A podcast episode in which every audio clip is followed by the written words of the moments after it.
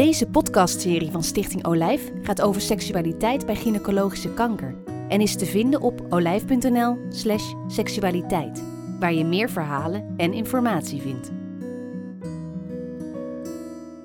Mijn naam is Suzanne Raven en in deze podcast praat ik over seksualiteit na gynaecologische kanker. Vandaag doe ik dat met Bianca.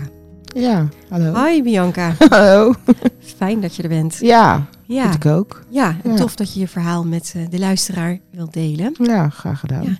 Kun je als eerste iets vertellen over jouw ziektegeschiedenis? Wat heb je meegemaakt? Wat heb je gehad?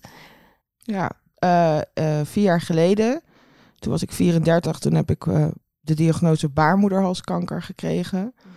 En ehm, ik zat in een vrij vroeg stadium gelukkig, dus ik kon geopereerd worden. Dus ik heb een grote operatie gehad. Ehm, een trachelectomie wordt dat genoemd. Dus dat is een baarmoedersparende operatie. Eh, en, eh, maar ja, dat was wel een, eh, een, een heftige ingreep. Want de, de lymfeklieren zijn ook verwijderd. En Mhm. eh, ehm, ja, dat, dus dat, dat heeft er wel ingehakt. Maar ik ben wel heel erg blij dat ik er wel zo op tijd bij was. En Mhm. tenminste de artsen er op tijd bij waren. Ik, het is maar hoe je het wil bekijken. Dus ehm, ja, dat is Dus je eigenlijk... bent geopereerd? Ja, in de eerste instantie... Oh, sorry. Ik- Nee, vertel. nee, in de eerste instantie was er sprake van een voorstadium. Dat dachten ze dan. Dat is toen weg eh, behandeld met een lysaccisie. En toen kwam de patholoog erachter dat er toch een tumor zat. Dus toen eh, werd ik verder doorverwezen naar het LUMC en eh, werd er verder behandeld. Maar gelukkig was het Mhm. wel in een, eh, behandelbaar stadium, zeg maar.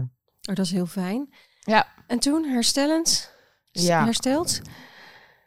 Dat, eh, nou ja, dat, dat, moet zeggen dat mijn herstel lichamelijk ging vrij vlot. Ja. Want het was een hele zware open buikoperatie. Dus ik- Mhm. ik, had echt wel verwacht dat het veel langer zou gaan duren. Maar het viel nog wel mee, vond ik. Ik denk dat ik na drie, vier weken of zo zat ik weer... het was een beetje te vroeg, maar zat ik wel, kon ik weer stukjes lopen. En ik denk dat ik na drie maanden dat ik wel... eh, ja, redelijk lichamelijk wel weer... Nou ja, de oude. Dat is, een beetje, dat is moeilijk te zeggen, maar dat ging wel goed. Mhm. Fysiek gezien, zo aan de buitenkant. Ja, dus eh, dat herstel ging voorspoedig. Ja, Ja. maar dat klinkt heel mooi. Ehm, ga ik gelijk het bruggetje maken naar het onderwerp van deze podcast. Ja. Seksualiteit. Ehm, kun je iets vertellen over ehm, ja, zeg maar hoe je seksleven was of je seksualiteit was voordat je ziek werd? Ja, eh, dat Had was... je een partner? Ben je, was je alleen of ben je alleen? Nee, ik heb partners gehad. Op het moment dat ik te horen kreeg dat ik baarmoederhalskanker had, had ik een partner, woonde ik mee samen. Ja, mijn seksualiteit, op dat, vorm dat ik kanker had, was vrij, echt, ja, vrij. Dus eh, gewoon open en eh, ja, geen eh, taboes. En ja, ik was ook wel seksueel ingesteld, denk ik. Ja. En dat is helemaal veranderd. Ja? Ja, Kun je daar iets meer over vertellen? nou ja, ik denk dat het, het is lichamelijk natuurlijk anders door de Mhm. operatie. Maar ik denk dat het grootste, eh, de grootste verandering is denk ik toch het psychische. Want HPV, hè, dat, dat is de veroorzaker van baarmoederhalskanker. En dat krijg je van seks. Dus seks staat gelinkt aan kanker. Ja, ik weet dat het natuurlijk niet rationeel gezien dat dat niet zo werkt. Maar dat eh, psychisch gezien, ja, ik werd- er heel angstig voor. In het begin nog niet hoor. Dat die angst kwam pas later, toen mijn relatie uitging. Toen, eh, twee jaar, tweeënhalf jaar geleden. Ja, sindsdien eh, is het helemaal... heb ik geen seks meer. Dus nee. En, en, en is er voor je behandeling eh, gesproken met jou over mogelijke veranderingen die er op het gebied van seksualiteit zouden kunnen optreden? En Was je dus voorbereid op veranderingen? Ik moet heel eerlijk zeggen dat ik dat niet precies meer weet. Want alles stond alleen maar op dat moment gericht op... ik wil dat die kanker weggaat. Ja. En het, het, het- het- ik ben wel van overtuigd dat het wel tegen mij gezegd is. Maar dat dat heel erg individueel bepaald was. En dat dat echt pas goed... eh, of je daar last van zou krijgen. Maar dan Mhm. ging het over het lichamelijke. Dus als je dan eh, geopereerd bent of je andere behandelingen hebt gehad... Dan, ja, dan wordt meestal duidelijk hoe erg de schade is. Mhm. En eh, het psychische gedeelte daarvan, ja, dat, ik denk niet dat een arts je daar echt op voor kan bereiden. Het hoeft ook helemaal niet zo te gaan natuurlijk. Dus eh, En ja, waren er voor jou veranderingen daarna? ja, heel veel. Sowieso vond ik het, ja, ik, ik, ik had zoiets van, nou ja, ik wou liever niet meer dat ze aan mijn lijf zaten, zeg maar. Mhm. Vond tenminste dat, dat, dat, en ja, het deed ook pijn. Het deed echt heel veel pijn. Dan, uh, ja, dat is natuurlijk ook niet echt leuk. Dat is wel, als ik heel erg ontspan, gaat het wel beter. Maar ja, als je dan zo zenuwachtig bent en zeker de eerste paar keer, ja, het is, ik had ook niet echt op dat moment een hele leuke partner. Dus ja, misschien met de juiste partner was het anders geweest, maar mhm. ja, dat, nee, het was, het was niet leuk meer. En, en, en, en wanneer in of tijdens of na jouw behandeling kon je überhaupt weer aan, aan seks denken? Uh, nou, ik heb het wel mezelf, nou ja, gedwongen is een beetje een apart iets. Maar ik mhm. heb wel tegen mezelf gezegd van zodra het weer mag, moet je het wel doen. Anders dan ga je uitstellen. Van uitstel komt afstel, dan wordt het eigenlijk een trauma. En dat wou ik niet. Dus ik denk dat ik, ja, wanneer mocht het weer? Ik denk drie maanden later na mijn operatie, of zo. Ja, ja. heb ik het ook wel gedaan. Mm Omdat maar meer van ik moet het doen. Want anders dan krijg ik dadelijk, ja, wat ik zeg, dadelijk een trauma. En dat wou ik natuurlijk niet. Dus mm -hmm. ja, ja, toen hebben jullie het eigenlijk uh, langzaamaan gewoon, gewoon tussen aanhalingstekens weer opgepakt, moet ik dat zo zien? Ja, het was in het begin wel natuurlijk anders. Mhm. En uh, tenminste, het was, het was gewoon anders. En in het begin dacht ik ook wel van, nou, het doet geen pijn. En het valt, mhm. Maar bij mij kwam de pijn altijd daarna. Dus als mhm. het dan klaar was, zeg maar, dan kreeg ik heel erg buikpijn. Dus op een gegeven moment ging ik elke keer als ik dan ja, met, met mijn partner op dat moment naar bed ging, dan was het gelijk van, oh, in mijn hoofd van, dadelijk krijg ik weer pijn. En je moet gewoon rekening houden. Sommige mhm. dingen, ja, sommige standjes kunnen gewoon niet meer. Dat is gewoon, dat, ja, dat doet gewoon te veel pijn. Mhm. Dus dat zijn wel dingen die... Uh, maar in het begin had ik daar nog niet zoveel last van. Het was toch alleen maar heel voorzichtig. En, uh, ja. Konden jullie daar samen ook goed over praten? Nee. Nee, nee hij had daar helemaal geen begrip voor. Nee, hij vond het ja, niet dat hij me pijn wou doen, zo niet hoor.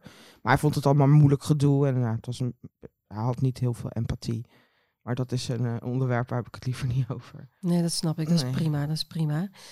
Um, wat heb je zelf gedaan om ervoor te zorgen dat je bijvoorbeeld minder pijn zou hebben of dat het voor jou prettiger zou zijn? Heb je daar zelf iets mee gedaan?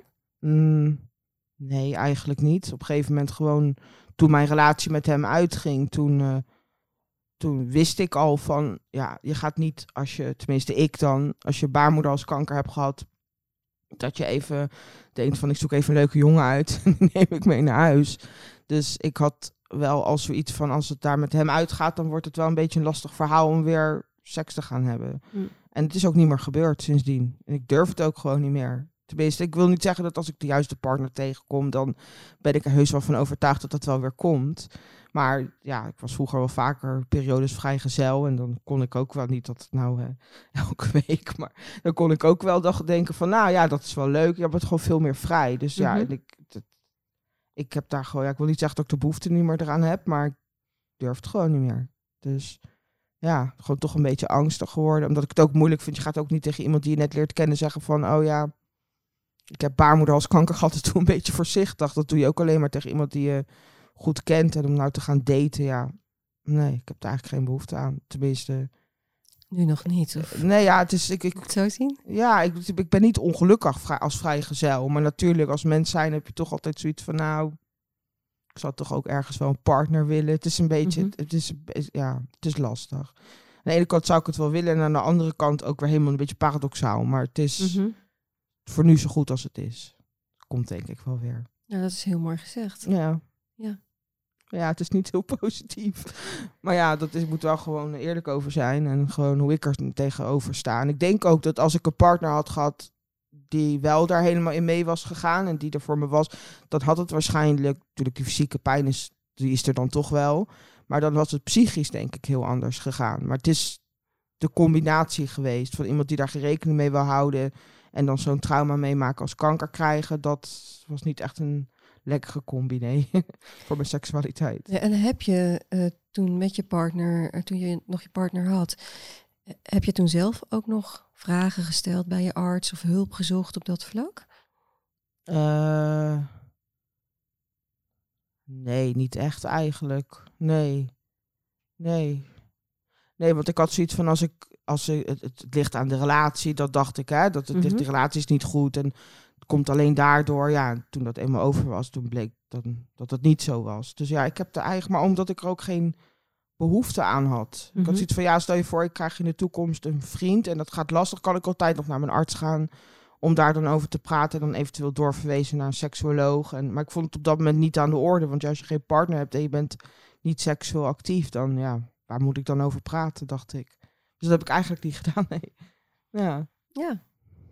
ja, dat, dat kan ook. En Mhm. misschien gaat het boek dan op een ander moment nog een keer open. Oh, maar, dat, maar dat denk ik Ja. wel hoor. Ik denk heus wel dat dat wel weer komt. Ja.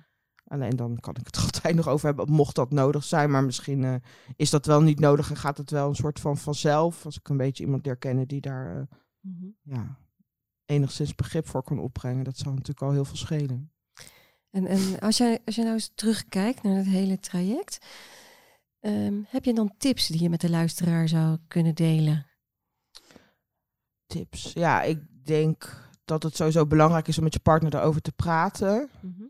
En eh, niet alleen met je partner, want soms is het ook fijn om daar misschien even over te ventileren met iemand met wie je geen seksuele relatie hebt. Dus met een vriendin of nou ja, misschien. eh, Heb, je er met vriendinnen over gesproken of niet? Ja, dat heb ik wel gedaan. Ja. En daar had je voldoende steun aan.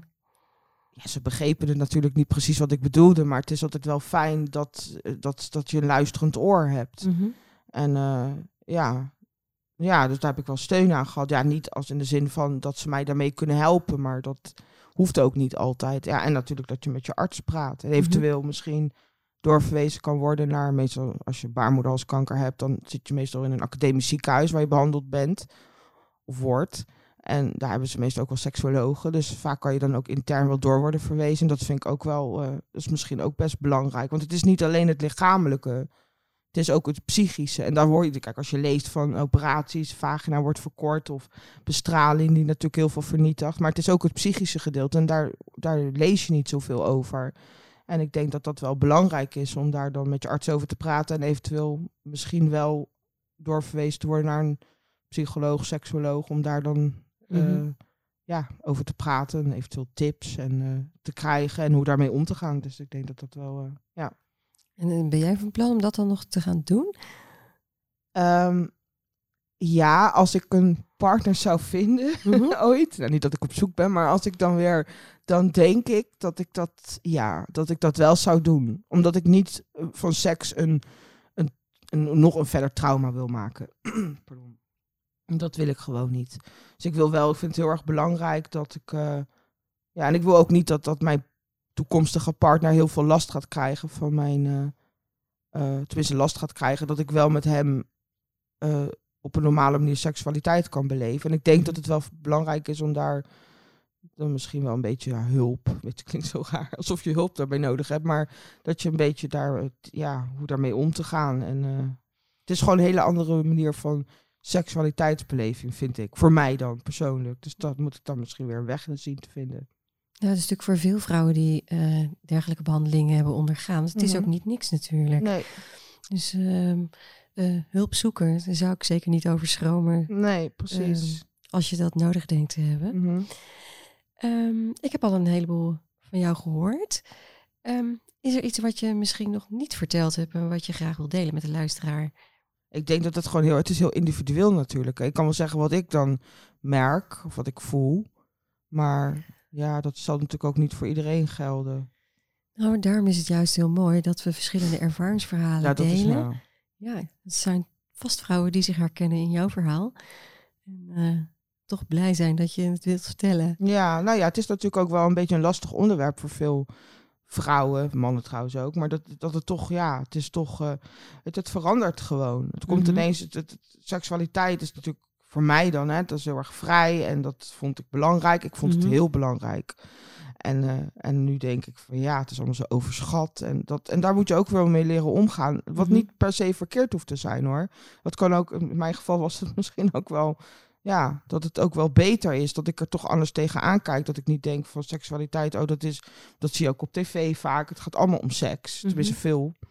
En eh, dat het, dat het, ja, dat het, dat de andere manier van tegen seks aankijken kan ook best heel erg mooi zijn. En ik denk dat het heel erg belangrijk is, is dat je moet het niet overhaasten. Kijk, als je er pas klaar voor bent, na desnoods een jaar na je behandeling, dan ben je er pas klaar voor na een, na een jaar. En niet omdat je denkt het moet of dat zoals ik het gedaan heb, ik moet mezelf dwingen. Dat is niet echt een goede tip. Dus gewoon op je eigen tempo met je partner over hebben. Je hoeft ook niet altijd gelijk geslachtsgemeenschap te hebben natuurlijk. Je kan ook andere leuke dingen doen. In het begin C komen weer een beetje te wennen aan je nieuwe lijf. Tenminste aan de veranderingen.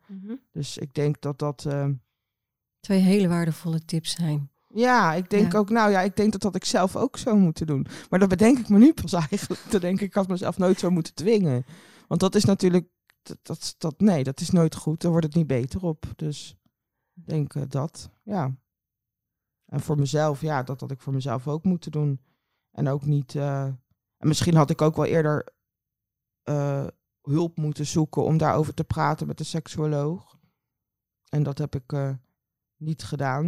En daar heb ik misschien toch wel spijt van. Want het wordt, hoe langer het zeg maar duurt en dat je het niet doet. En dat je dat, er komt zo'n taboe op te liggen. Of zo'n trauma op te liggen. Hoe je dat precies moet verwoorden, weet ik niet. Maar ik heb daar heel veel. Ja, ik, ik heb dat niet, zelf niet zo goed aangepakt. En dan ga ik het helemaal vermijden.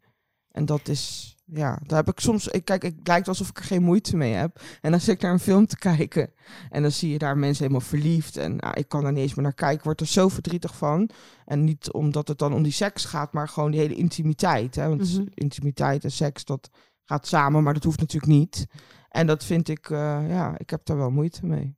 Ja, vind ik heel lastig. Ja, dat snap ik. Ik had het dus heel anders Ja. moeten, wat dat betreft. Maar ja, het is niet te laat. Nee, het is zeker niet te laat. Nee. Maar ik begrijp, ik merk zo aan jouw verhaal dat je zelf nog wel een hele hoge drempel hebt om nu, nu je geen partner hebt, zelf hulp te zoeken. maar. Ja, nou ja, omdat ik zoiets had van, waarvoor doe ik het dan? Als ik dan toch vind dat ik toch geen partner heb, dan waarom? En dat is inderdaad, nou ja, dat- eentje. ja, voor me, ja, inderdaad. Maar daar heb ik nooit zo bij stilgestaan. Want toen dacht ik van, nou joh, dat hoeft niet, dat zie ik dan wel weer. Maar het is misschien beter om dat nu al te doen, in plaats van te wachten totdat ik een keer iemand tegenkom en dan pas. Want dan, dan ja, dat schiet natuurlijk ook niet echt op. Dus het is misschien wel een goed idee om... eh, Misschien komt dan die leuke partner vanzelf op je pad. ja, nou ja, in ieder geval voor mezelf niet dat ik helemaal moet gaan uitleggen. Ja, ik heb een trauma en ik durf niet. Nee, dus dat. eh, nee, nou ja. Ja. Ja, dat moet ik eigenlijk wel gaan doen, eigenlijk. Hè. Nou, dat vind ik een hele mooie afsluiting. Ja, Ja.